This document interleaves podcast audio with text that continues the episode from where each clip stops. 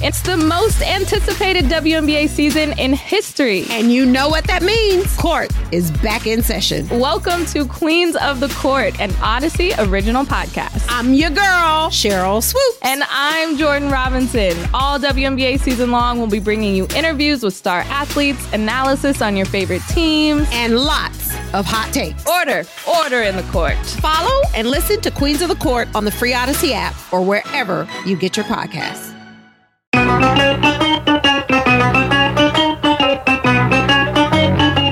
Good morning, campers. Alan Jerry.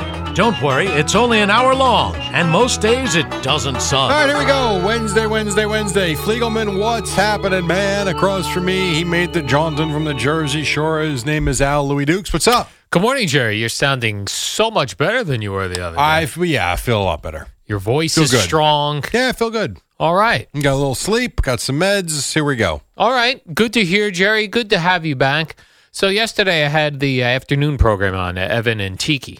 And I guess this uh, was after Aaron Rodgers had talked on the um, Pat McAfee show. Yeah.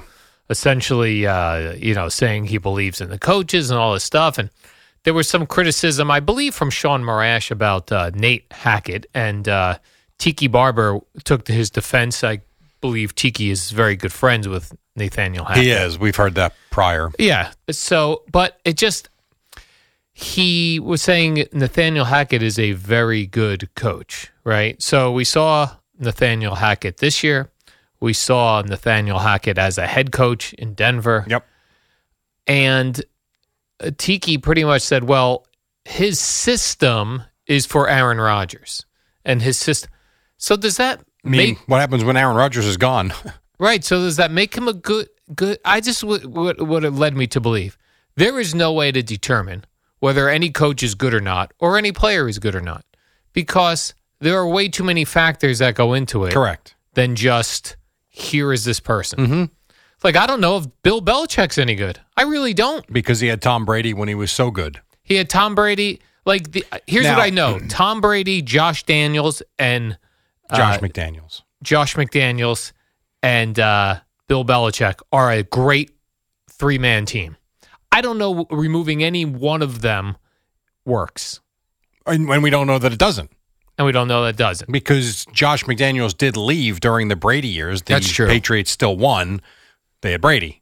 Um, I, I don't know. I, I don't know because you know people will point to a lot of the Belichick haters will say he's never won anything without Brady. Uh, but then the Brady, the Belichick supporters will point to all the Super Bowls and the time he had with the Giants, and then they'll say, "Well, Bill Parcells never won without Bill Belichick." You got to have the right pieces in place. Yes, a, a guy that doesn't know what the hell he's doing can ruin a very good team. But if you're a coach that works hard, I mean, I've told you this many times, well, at least a few times, or maybe a couple of times at least once. Um, going back to when I was with Columbia and and Norries Wilson was the coach, and eh, they weren't a great team. They weren't bad when he was there, but they weren't a great team. And he would, I would go in and watch film with him from time to time, not often, a couple times, maybe three, four, and he would point out plays that they worked on in practice. And then he would show you where the play breaks down because one guy slipped or one guy missed a tackle, and you look like an idiot for making that call. You've got to have per- perfect execution. You've got to have the right mix of players in place, and you've got to have the belief. I do think, like when Bill Parcells went to the Jets, he brought an aura with him. Um, when Bill Parcells went to the Cowboys, he brought an aura with him. Now, neither one of those teams won the Super Bowl, but they got much better, much quicker with him at the top. Um, there's only so much a coach can do, though. Like I said, he didn't win there. They didn't win Super Bowls, uh, but it makes a difference. It's not the end all be all, though, because I'm sure we can find coaches that won that weren't great coaches. Right. No, there's all this talk about Bill Belichick's going to leave the Patriots and, uh, oh, San Diego. I haven't, I, I can't tell you what San Diego's record's going to be. I'm the LA we know what you mean. Yes, we know what you mean. What their record's going to be with Justin Herbert and Bill Belichick. They may win six games. They I have might. no idea. Yeah, they, they might, We do, and but- they might go 14 and three. Right. Don't the know. bottom line is we have no idea if Bill Belichick's a good coach. I have no idea if Nathaniel Hackett's a good coach. I guess we're pretty sure that Nathaniel Hackett and Aaron Rodgers are a good combo. Correct. But I don't know that individually. I think if anything that proves or would show is that Nathaniel Hackett can't adapt to anybody else. Correct. Which and that's not a good mark for a coach. No. I mean, that's the one thing you've got to coach to your personnel. Um, and I, there was a thing out there, and I don't know if it was ever confirmed or if it was just a theory from a reporter, but the 30 point second half last week when they beat Houston, the Jets did. It was one of the writers. uh, He was probably just thinking out loud on social media, but it made a lot of sense to me where he said, It feels like, and I'm paraphrasing, but it feels like Aaron Rodgers went to Nathaniel Hackett and said, Will you let the kid play already and stop, you know, holding him back? I'm not saying that was the case because then you saw he got his ass kicked in Miami, but you do wonder like how they alter the game plan. What do they do in one player's absence to another? And if you can't adapt and make those, like here's a good example. Is Mike Tomlin a good coach? I have no idea. I think Mike Tomlin's a fantastic coach. That team looks like crap right now and has at times. But was it because of Ben Roethlisberger? I mean, I don't believe that to be the case. I think they were a good combination. I think all the pieces have to fit. I really do. Yeah, and there there doesn't though seem to be any game plan for an Aaron Rodgers injury next year. Uh, no. Well, we don't know that yet because we don't know who the backup quarterback is going to be. Like that's something that will be determined in the offseason if they go get a competent backup quarterback. Right, but if if the system of Nathaniel Hackett's system works for Aaron Rodgers and the backup in their game plan was Tim Boyle, sorry, that's not a backup plan. Correct. It was terrible. It was And Zach you're Wilson, bring- Tim Boyle, and Trevor Siemian as the season progressed. Somebody else in and they're not the Nate Hackett system. Right, because you can't even say that you need a better quarterback because they had Russell Wilson. He had Russell Wilson in Denver, Right. and that didn't work. Yeah, I don't, I don't know. I uh, guess you better mm. hope when you put all your eggs in one basket, which they have, you know, at least all their offensive eggs in one basket, because defensively we know they're good. You better hope that this guy can get through a season. Yeah, I'm no longer going to heap praise on individuals. I don't blame It's you. just going to be teams from here on out. But and again, why do I? I know the quarterback's an important position. I'm well aware. That's why it's so ridiculous to give the quarterback 25% of the salary. It just doesn't make sense. Because you can be a great quarterback. If you don't have the players around you, you're not winning. You're not. Is Baba Booey the greatest radio producer of all time, or did he have Howard Stern for 30 years? Or was Howard Stern only good because of Baba Booey? Right. We don't. well, the only way to know, Jerry, is, for to them put to Baba break up. Booey with David Lee Roth. Correct.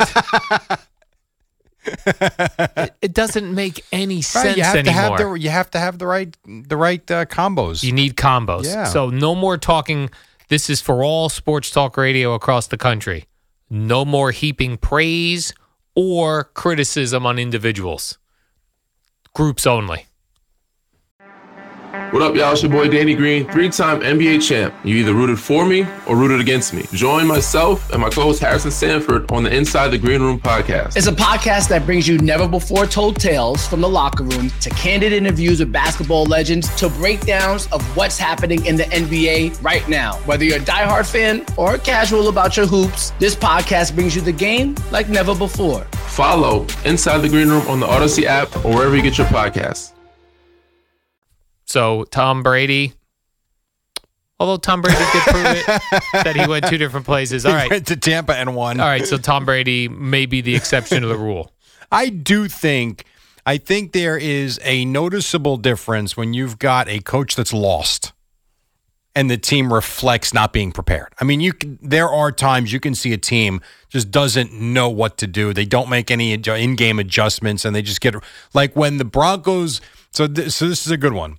Sean Payton's a good head coach. I think we can agree. I'm not calling him the greatest head coach of all time. Or is he Drew Brees and Sean? And I would have said that weeks ago had the Broncos not kind of rebounded and, and found some success. And they're right. seven and seven now after a one and five start. So they've played much better and they look more like the team we thought they would be. But this is a great example. They give up 70 points in Miami, and that looked like an unprepared football team. They looked like they didn't know what they were doing.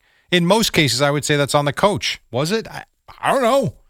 Was the defense not want to play that day? Don't know. So it's a. That's why all these conversations are stupid. They really are. Yeah, but I think you're right. The the not being able to adapt, I think, makes you not a good coach.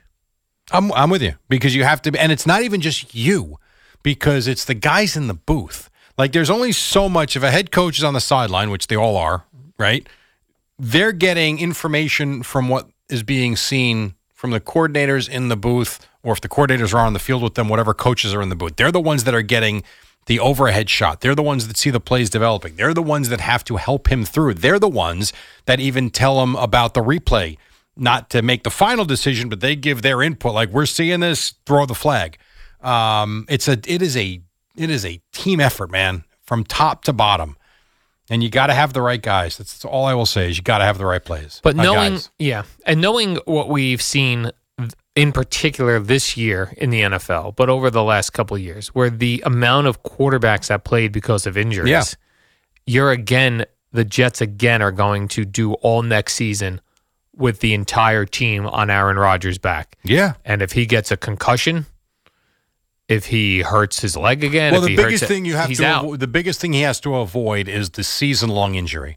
Listen, he gets hurt and misses a couple of games. That's life in the NFL. You have to adjust. You got to figure that out. A lot of teams have gone through that. And a lot of teams, not every injury is a season ending injury. But if something catastrophic happens, like he ain't coming back again. There's no way if he has another season ending injury in September that he's going to rehab for six months and then come back at the age of 41 again, having really not played all that much. So I think he's got to avoid the season ending injury.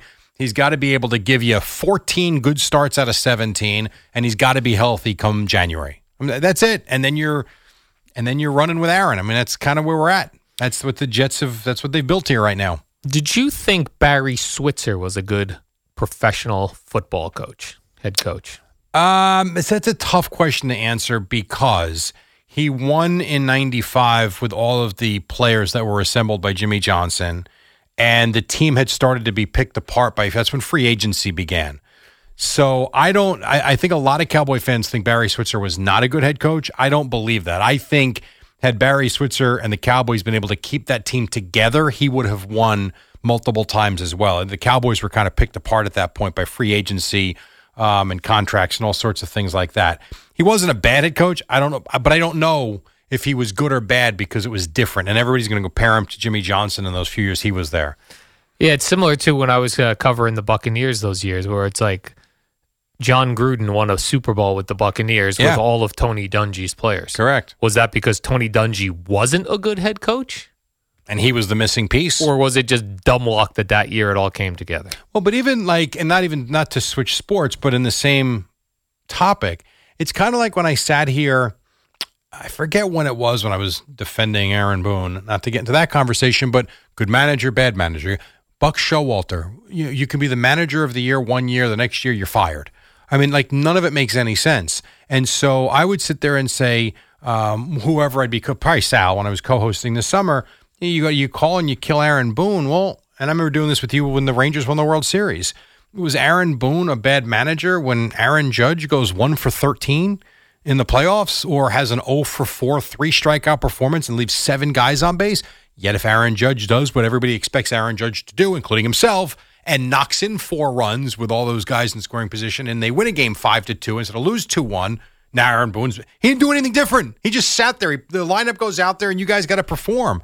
It's it's it really is. They're silly conversations. Yeah, I know, but that's what we do. I know that's what we do. It's crazy because we'll go week to week killing one guy, then praising him, Yeah. then he sucks, then he's awesome. What did I say Monday to you? We're all morons. Really. We overreact to everything. Yeah. Everything. I mean, it's I'll tell you here's a good one. So the Yankees got Juan Soto. And now, I mean, listening to McMonagle, he is banking on Yamamoto going to the Yankees too. Everybody's talking this Yamamoto is going to be, you know, the next Sandy Koufax. Like this guy is it. If he turns out to be a bust, and I am not saying he's going to be, he's been incredible in Japan. But if he turns out to be a bust in three years, they'll be killing Brian Cashman for signing this guy that never stepped a foot on American soil except in the World Baseball Classic and gave him all this money. Right. And you can write that down. You know there will be people that will be killing him. Even though we all would have done the same thing, they'll be killing him for that move. Right. Look at all this money he committed. Yes. And now and now the Yankees are hamstrung by contracts and I mean, come on. Carlos Rodon was a good one. Yes, some will point and say, well, he had an injured, you know, injured past. You know what? When they signed him last year, everybody loved the move. They loved it. And then he doesn't pitch. What were they thinking? He's had injuries in his past. I mean, shut up. It really is silly. Yeah, did you hear that? Shut up. Well, I mean, I, I'm part of Shut that. your I am. I am part of that too. Me too. It's just, it's unfortunately, it is a results business. Do you think? Now, I know back in the day, reporters were more friendly with the players. If you go back into the 40s and the 50s, they, I really think because they traveled with them on the trains and everything, and I think they probably protected the players a little bit more clearly than now. But there were articles that were critical of them. Do you think it's gotten worse, or is it a combination of a social media? Clearly, that's made it worse. Or do you think it's the money we're paying for tickets now that makes it even? Um, I don't want to say more damaging. That's not the right word, but we're we're more critical of them and everything because of the money we do spend when we go to these games. I think it's the money that we see being spent on the players. So I don't think it's Okay. necessary because I still think the overwhelming majority of people don't go to games. But when you see that a guy is getting paid forty million dollars a year, And he bats two twelve. yeah, that's stupid. I I agree. Or throws seventeen touchdown passes, seventeen interceptions. right. That is very true. And there are a lot of a lot of overpaid players. And then when that then hamstrings your team from making other moves, that really Pisses us off. yes. Yeah, very true. All right, we're just getting started. 517. Nice to have you with us on this Wednesday. We're just a few days away from Christmas. I heard McMonagle with the Rudolph music overnight, getting into the holiday spirit. We'll take a quick break. We got more for you, and then Boomer and Gio at 6 on the fan.